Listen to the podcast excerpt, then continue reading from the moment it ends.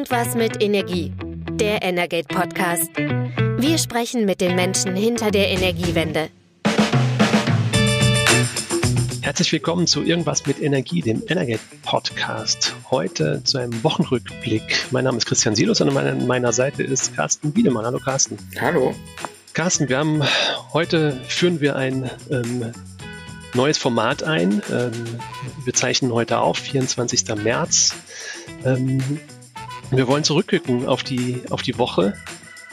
Was war los? Denn wir erleben momentan eine Phase, in der ganz viel passiert, aber auch energiepolitisch und energiewirtschaftlich passiert enorm viel. Und ich glaube, es ist notwendig, auch mal in einem anderen Format als zum Beispiel unserem Newsletter oder im Gespräch mit Gästen einfach ein bisschen zu sortieren, ähm, wie die Nachrichtenlage gerade im Energiesektor ist. Genau, äh, das Gefühl haben wahrscheinlich auch viele unserer Leserinnen und äh, Leser, dass die Energiepolitik sich im Moment so dramatisch schnell ändert, wie wir das noch nie erlebt haben. Ähm, Fukushima war schon eine heftige Entwicklung innerhalb kurzer, kurzer Zeit, aber das jetzt ist äh, noch viel dramatischer und es passiert ja auch vor einem ganz dramatischen Hintergrund, dem russischen Krieg in der Ukraine. Und ja, wir versuchen das dann so ein bisschen einzuordnen. Ja, und lass uns damit vielleicht direkt beginnen. Ich würde mal sagen, wir gucken auf, auf die Meldung vom, vom Mittwoch dieser Woche. Ähm, und die kam aus Moskau. Ähm, Wladimir Putin hat dort angekündigt, ähm, seine Energielieferung von Gas, ähm, Kohle und Öl nur noch gegen Rubel loszuschicken und damit die westeuropäischen oder westlichen Konzerne zu zwingen, künftig in Rubel einzu, einzukaufen. Bisher waren die Währungen Euro und Dollar. Mhm. Und da fragt man sich natürlich, was für eine Konsequenz hat das jetzt? Erstmal denkt man, naja gut, dann zahlt man es halt in einer anderen Währung, aber ganz so einfach ist das ja nicht. Total. Und wir haben uns gestern in der Redaktion auch ähm, dann zuallererst mal gefragt, was heißt das? Weil ähm, auch ganz ehrlich, wir wussten es nicht. Ähm, und wir haben versucht, mit ähm, den betroffenen Unternehmen zu sprechen. Und ähm, die haben erstmal geblockt. Ähm, vielleicht mussten die sich auch erstmal sortieren. Man, man weiß es nicht, aber es war tatsächlich äh, relativ schwer, erstmal rauszufinden, was es konkret bedeutet. Aber ich glaube, es, äh, es gibt mittlerweile ein, ein bisschen mehr Einblick, ein bisschen Transparenz, was, was eigentlich passieren könnte. Ähm, das heißt, ähm, wir können die Fälle ja vielleicht. Ja, gerne, genau. Das wir, wir können Frage. die Fälle was, ja mal zusammen durchgehen. Was genau bedeutet das und rücken wir jetzt dadurch wirklich dem Thema, was immer so im Schwange ist, dem, dem tatsächlichen Lieferstopp irgendwie näher dadurch? Mhm. Ich meine, bei allem, was wir bisher wissen, kann man ja eigentlich sagen, ähm, Wladimir Putin hat Gazprom angewiesen, ähm, die Verträge mit den westlichen Konzernen jetzt einseitig anzupassen. Ähm, das Stichwort ist die sogenannte Faktorierungswährung. Also das ist ähm, sozusagen die, ähm, die, die, Währung, die in den Verträgen vereinbart ist, die bei ähm, Exportgeschäften zur Zahlung vereinbart ist. Und mhm. Da steht wohl in den Verträgen, ähm, steht bisher Euro oder Dollar drin, nicht Rubel. Ähm, jetzt kommt es im Prinzip zu einer einseitigen Vertragsanpassung und ähm, wir haben dann gestern Abend schon eine erste Reaktion von Bundeswirtschaftsminister Robert Habeck äh, gehört, der gesagt hat, das ist ein eindeutiger Vertragsbruch.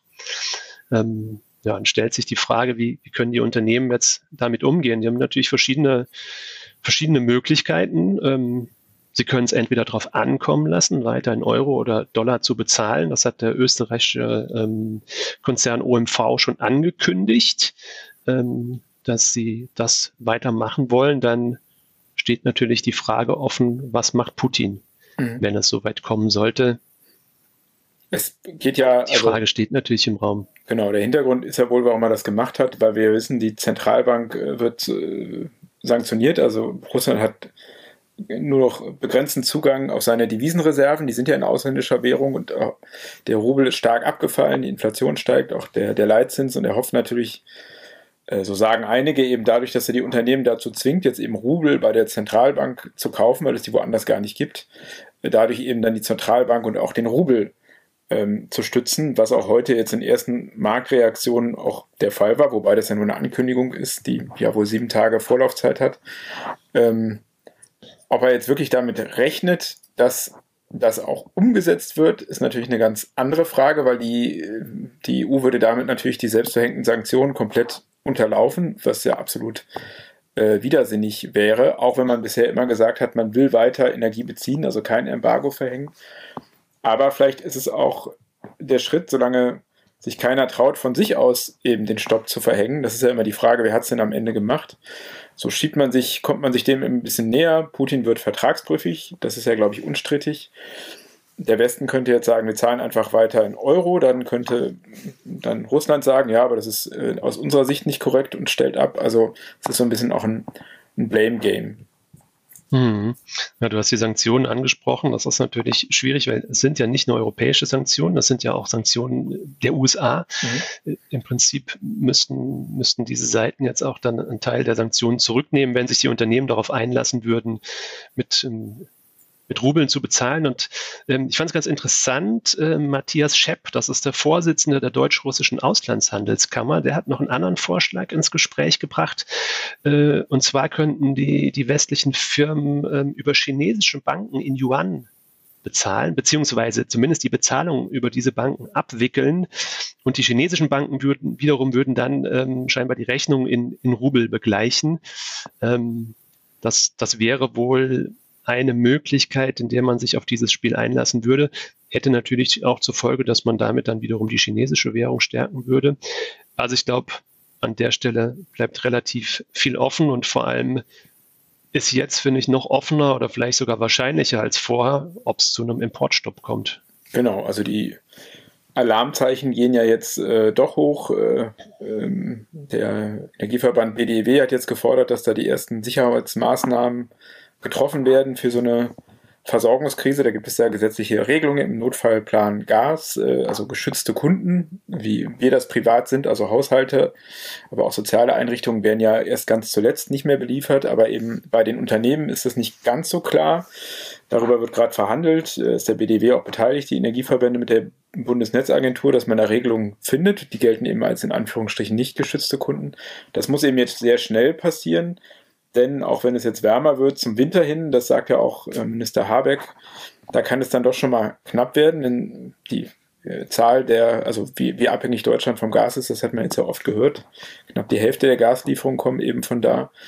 Ähm, also muss man sich auf diesen Fall dann wirklich konkret vorbereiten. Bei Kohle und Öl ist es ja wohl insgesamt über Weltmarktbeziehungen ein geringeres Problem. Und äh, gerade bevor wir angefangen haben aufzuzeichnen, aufzuzeichnen, kam ja auch ein Hinweis aus dem BMWI. Es wird ja morgen am 25. März nochmal ein Pressestatement zum Thema Energie geben. Da weiß man nicht, was dann da verkündet wird. Im Moment geht das ja, wir hatten ja schon eingangs erwähnt, immer Schlag auf Schlag. Also eine sehr dynamische Entwicklung. Und ob wir jetzt, wenn wir nächste Woche hier reden, dann vielleicht da schon was passiert ist im Sinne von, es kommt kein Gas mehr. Das werden wir dann sehen. Aber äh, aus mhm. der Wirtschaft will das eben keiner. Na, ähm, quasi während wir ja aufzeichnen, ähm, tagt ja auch der Europäische Rat. Ähm, da ist das Thema auch auf jeden Fall eines und wir wissen, die osteuropäischen Staaten drängen schon länger auf einen Importstopp. Offenbar gibt es ja auch Druck von den USA, ähm, einen Importstopp zu verhängen ähm, zumindest im Öl- oder Kohlebereich. Also da kann jetzt ganz schnell was passieren. Ähm, gucken wir vielleicht noch mal ganz kurz auf die Lage in Deutschland. Der BDW hat jetzt ähm, gefordert, die erste Stufe dieses nationalen Notfallplans Gas auszurufen. Das ist im Prinzip sowas wie die Frühwarnung, ne? also irgendwie sozusagen die offizielle Anerkennung, es könnte demnächst zu Lieferausfällen kommen. Wir haben ja diese Woche auch mit den beiden ähm, Vorsitzenden ähm, von BDW und VKO, den beiden maßgeblichen Energieverbänden, gesprochen. Ähm, die haben ja auch auf ihre Vorbereitungen ähm, ähm, hingedeutet. Die Unternehmen bereiten sich ähm, vor. Daran erkennt man, die Lage ist echt ernst. Genau, das haben ja auch beide bestätigt, äh, auch wenn sie ein Embargo sozusagen von ihrer Seite noch ablehnen, bei aller Zerrissenheit, die man dann hat. Jeder weiß, das Geld der Energie finanziert irgendwie eben auch den Krieg, äh, den Russland führt, aber sie haben das abgelehnt und eben auch wie heute hatten wir ein Interview mit dem Generalsekretär des Wirtschaftsrates, der dann eben auch nochmal darauf hinweist, naja, also es ist dann die Versorgung ist knapp in der Industrie, aber das betrifft dann auch Futtermittel und Nahrungsmittel, äh, die auf Gaslieferungen zum Beispiel ange äh, angewiesen sind für die Produktion. Also es wird ähm, bei aller, also wie hat es Frau André vom BDW ausgedrückt, äh, Frieren für den Frieden ist schön und wichtig vielleicht auch, aber das reicht eben nicht. Der BDW hat das ja auch mhm. analysiert, selbst mit Effizienzmaßnahmen kommt man immer zu dem Punkt, dass man trotzdem dass man die Hälfte der Gaslieferungen aus Russland einsparen kann, aber es bleibt eben immer noch die Hälfte. Und wenn das jetzt wegfällt, dann äh, muss man sich eben schon darauf einstellen, dass es einfach Abschaltungen gibt mit entsprechenden Folgen für die Wirtschaft. Mhm. Das ist ja auch der Grund, warum sich die deutsche Bundesregierung bisher deutlich äh, dagegen stellt, gegen, gegen ein Energieembargo. Ähm, Bundeskanzler Scholz hat das in dieser Woche auch nochmal im Bundestag deutlich gemacht. Aber trotz alledem, ich, ich frage mich ganz ehrlich, wie lange wie lang können Sie das noch halten? Und ich würde fast vermuten, dass es zumindest zu einem Teilembargo in Kürze kommen könnte. Das könnte ich mir auch vorstellen. Also ich glaube, man kann diesen in Anführungsstrichen Rubel-Move von äh, Putin jetzt einfach nicht so stehen lassen. Ich glaube nicht, dass dem gefolgt werden wird, einfach so. Äh, selbst wenn es diese Mö Lösung gäbe über China, das wäre alles eben sehr seltsam, weil man ähm, ja eigentlich nicht einer Partei entgegenkommen will, die eben so schreckliche Sachen gerade macht. Und mhm. natürlich hat man der politische Ebene immer im, im Kopf, dass man natürlich auch irgendwann verhandeln muss und dann natürlich gewisse Sanktionen auch macht, um sie auch wieder zurücknehmen zu können, im Falle, wenn es äh, eine Friedenslösung gibt. Aber im Moment ist es eben alles sehr konfrontativ und da kann ich mir schon vorstellen, dass dieses Embargo nicht mehr so weit weg ist. Und ähm, hm. das hätte eben auch massive Folgen auf die Energiepreise, ähm, die ja jetzt schon spürbar sind. Das, das sehen wir ja auch schon. Also tatsächlich ging ja auf die, auf die Nachricht, ähm, ähm, dass, dass die Energielieferungen nur noch in Rubel bezahlt werden sollten, sofort auch die, die Gaspreise spürbar nach oben. Ähm, und die Bundesregierung hat sowieso schon gearbeitet an einem Entlastungspaket, ähm, denn äh, die Energierechnungen sind ja sowieso schon auf einem historischen Hoch, egal ob an der Tankstelle, ähm, am Gaszähler oder am Stromzähler. Ähm, Carsten, du hast, du hast das beobachtet, ähm, ein Papier auch ähm, äh, ausgewertet äh, für Energate. Ähm, was, was sind denn die Maßnahmen, die jetzt beschlossen worden sind? Ja, genau. Also die wurden ja jetzt nochmal in einer längeren Nachtsitzung ähm, beschlossen und es ist so, so ein bisschen das passiert, was eigentlich keiner wollte, denn es sind ja drei Parteien in der Regierung und jeder hat so ein bisschen das bekommen, was er wollte. Also den, es wurde ja lange über den Tankrabatt diskutiert, den Finanzminister Lindner vorgeschlagen hatte. Also seine Idee war ja, man geht tanken und dann wird eine pauschale Summe abgezogen. Das passiert jetzt nicht, sondern es wird äh, sozusagen über eine Steuersenkung, Kraftstoffsteuersenkung ähm, für Benzin und Diesel eben auf das EU-Mindestmaß werden die Kraftstoffe für drei Monate befristet verbilligt. Äh, Diesel um 14 Cent und ähm, Benzin um 30 Cent. Also hat die FDP das bekommen. Es wird auch eine Energiepreispauschale geben, die bekommen ähm, ja, Erwerbstätige über die, die Lohnsteuer, äh, über, über die Lohnzahlung, also über den Arbeitgeber von 300 Euro pro Kopf, die ausbezahlt werden sollen, einmalig. Ähm, dann gibt es über das Kindergeld noch 100 Euro pro Kind, auch so einen Zuschuss. Es gibt dann noch Sonderregelungen auch äh, jetzt für äh, Empfänger von äh, Transferleistungen. Das ist aber sozusagen, das hat die SPD auch heute betont, dass das eben so ihr wichtigstes Anliegen war.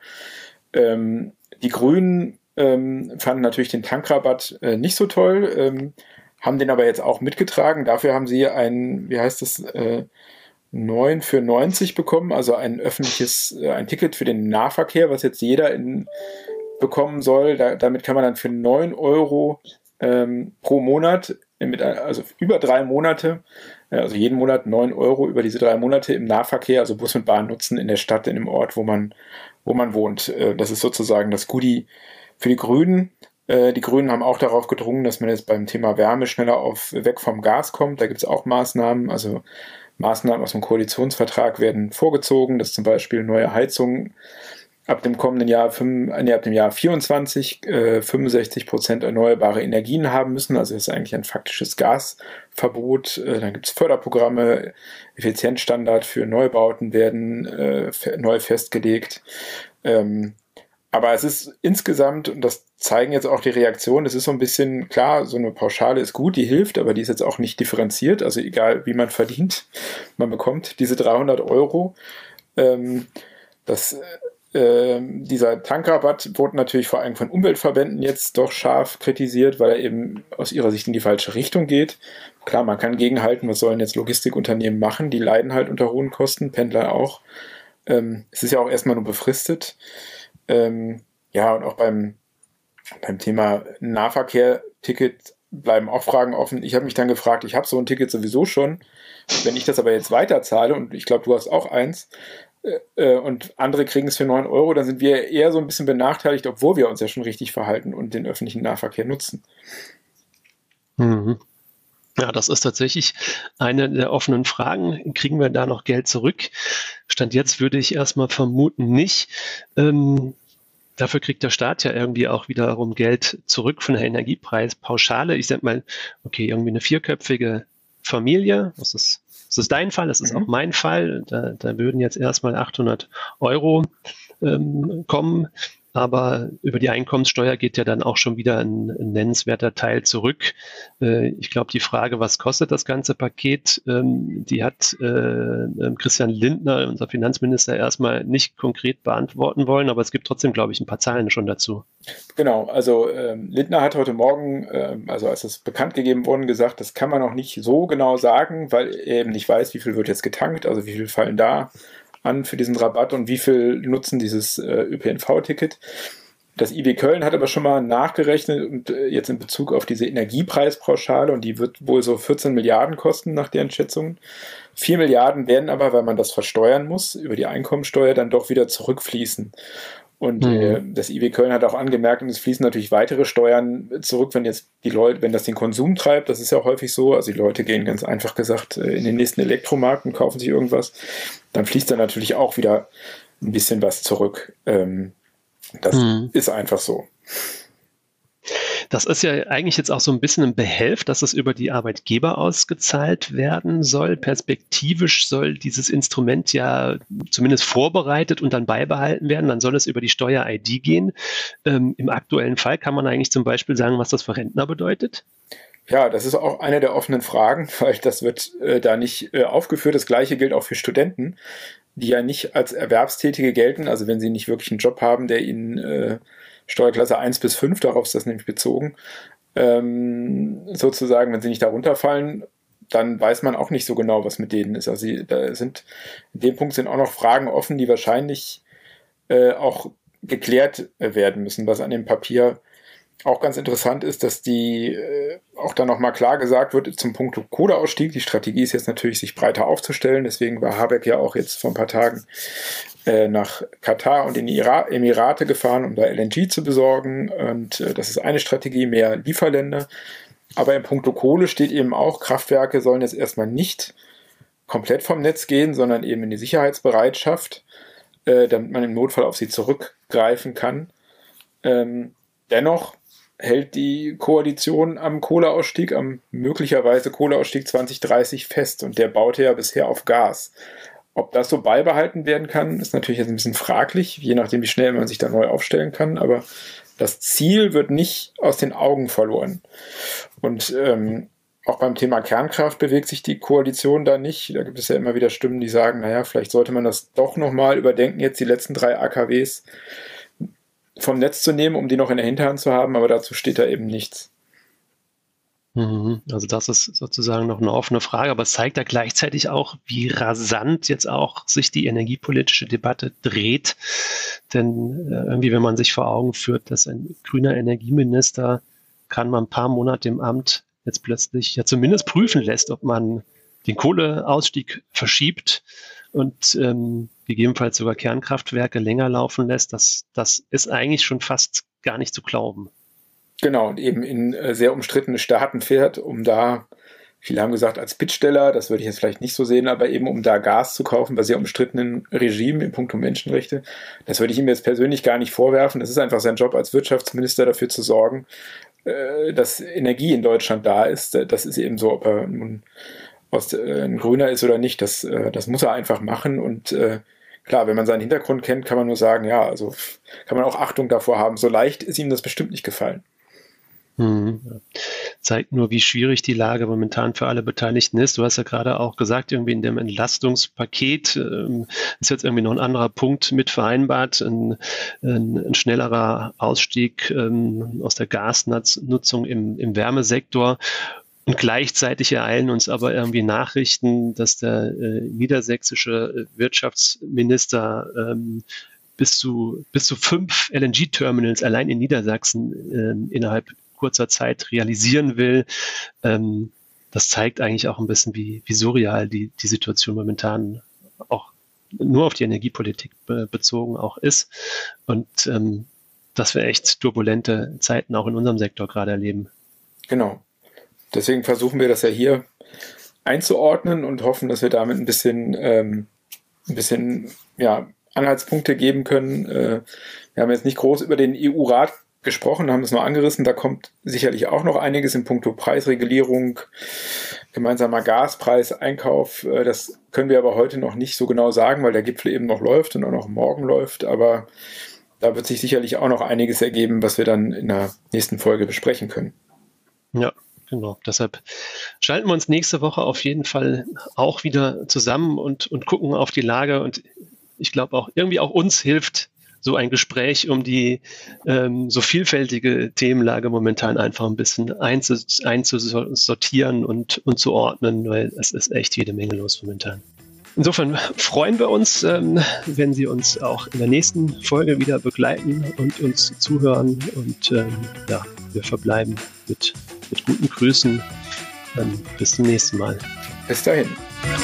Das war Irgendwas mit Energie, der Energate Podcast. Tägliche Infos zur Energiewende liefern wir auf www.energate-messenger.de.